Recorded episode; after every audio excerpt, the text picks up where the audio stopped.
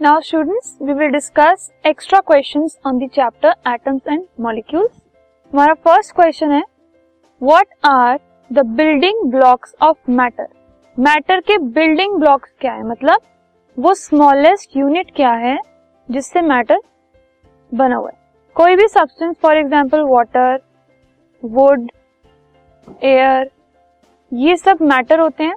तो सबसे छोटी यूनिट क्या है जिससे ये सब बने हुए हैं? So atoms are the building blocks of matter जो सबसे स्मॉलेस्ट यूनिट है, जो इन सबको कॉन्स्टिट्यूट करती है that are atom